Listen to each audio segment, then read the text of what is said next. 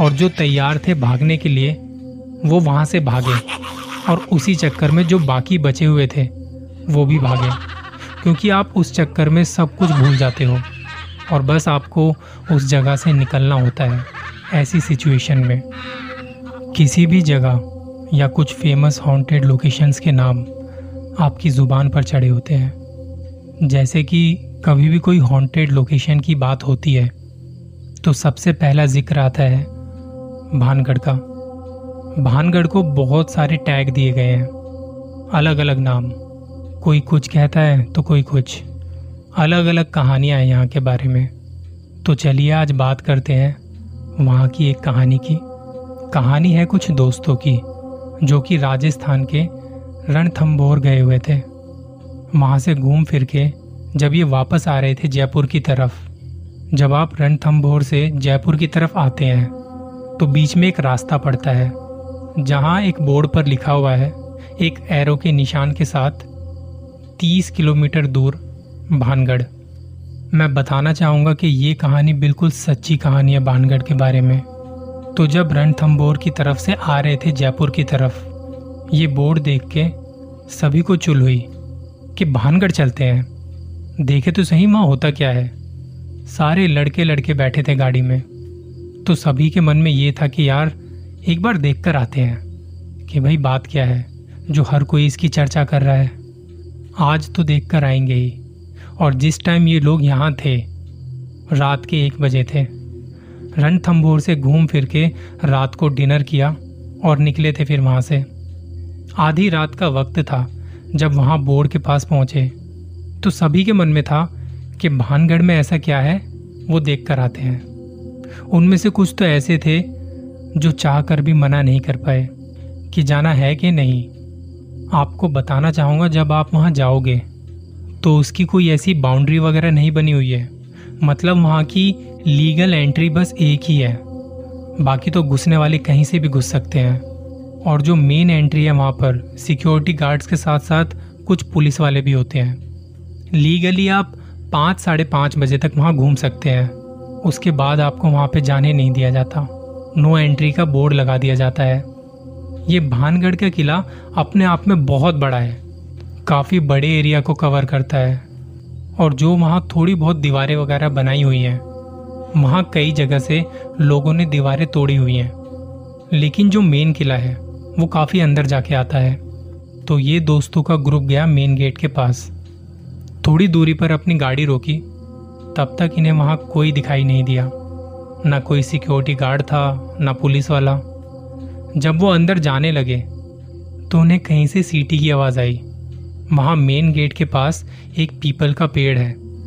उसी से सटकर उन्होंने अपना बूथ चेक पोस्ट बनाया हुआ था, जहाँ से वो नज़र रखते हैं, ध्यान रखते हैं कि कोई अंदर ना चला जाए इस टाइम पर। तो इन्होंने सिक्योरिटी गार्ड से रिक्वेस्ट की कि एक बार इन्हें जाने दे बस। देख के आते हैं कि ऐसा क्या है अंदर, जो इसके बारे में इतनी बातें बनाई हुई हैं। इनमें से कुछ लोग डर रहे थे, पर आज देखना ज़रूर था। तो जब इन्होंने रिक्वेस्ट की तो सिक्योरिटी गार्ड ने कहा कि फ़ौर निकल जाओ यहाँ से, वरना थाने में बंद कर दिए जाओगे। तुम्हारे जैसे बहुत लोग आते हैं। तो उन्होंने अपने हाथों के इशारों से ही उन्हें वहाँ से भगा दिया। ये लोग वापस से जाने लगे। और वहीं उसकी दीवारों के आसपास जो हल्की फुल्की बाउंड्री सी है, वहाँ पे अपनी गाड़ी घुमाने लगे। कुछ लोग कहते कि भाई, इतनी दूर आ गए हैं, अब तो देख कर ही जाएँगे। गार्ड को कुछ पैसे ले दे के मनाते हैं। कुछ समझदार लोग थे जो अपना दिमाग चला रहे थे। ऐसे में जब कहीं चार पाँच लोग अपना दिमाग चलाएँ तो समझ जाना कि अब कुछ खतरनाक होने वाला है। और ऐसी सिचुएशन में जो लोग वो काम नहीं करना चाहते वो भी फंस जाते हैं कि चाहो ना चाहो जाना पड़ेगा। जेल की रोटी खानी पड़ेगी, जेल का पानी पीना पड़ेगा। ये हालत उन लोगों की हो जाती है जो बेचारे बेमतलब में फंस जाते हैं। तो जब वो अपनी गाड़ी वहाँ घुमा रहे थे तो उन्हें मेन एंट्री से हटके एक और एंट्री दिखाई दी, जहाँ से आप अंदर जा सकते हैं। वो नॉन ऑफिशियल एंट्री थी। ऐसे कई एंट्री पॉइंट हैं वहाँ पे। ऑफिशियल एंट्री बस एक ही है। तो भैया, प्लान बना के इस वाली एंट्री से अंदर जाएँगे। नहीं दिखाई देगा किसी को अंधेरे में। चुपचाप बचते बचाते वहाँ से निकल के अंदर किले तक चले जाएँगे। तो अब जब इनका दिमाग चला तो वही हुआ। गाड़ी को कहीं सेफ़ जगह लगाया और उतर गए। पाँच छह लोग थे। एक जो ज़्यादा समझदार था, वो कह रहा था कि वीडियो भी बना लेते हैं।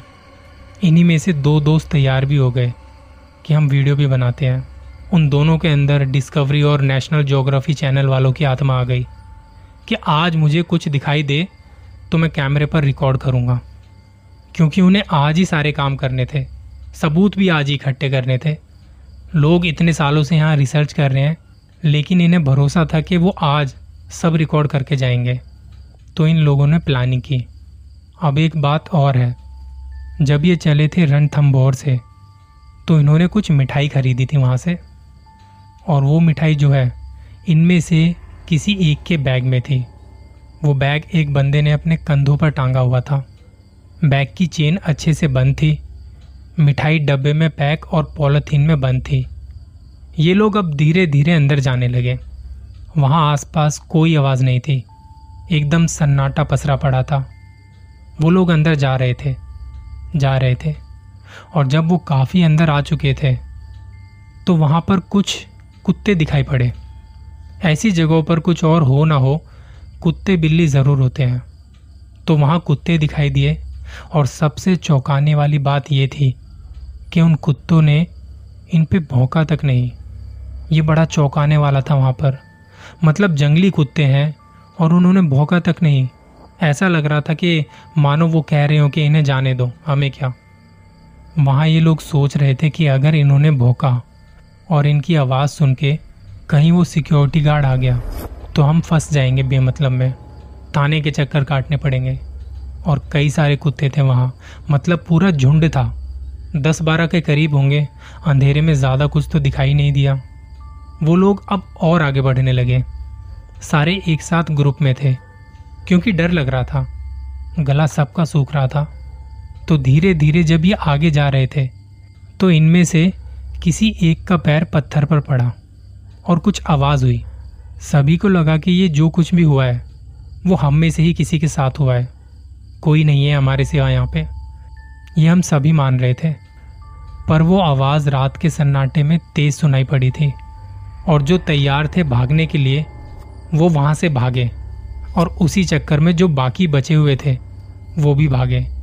क्योंकि आप उस चक्कर में सब कुछ भूल जाते हो, और बस आपको उस जगह से निकलना होता है, ऐसी सिचुएशन में।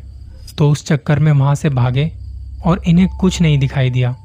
सब कुछ सही था, और सारे रास्ते मस्ती मज़ाक कर रहे थे। कुछ नहीं दिखा, सब फालतू की बातें बनाई हुई हैं।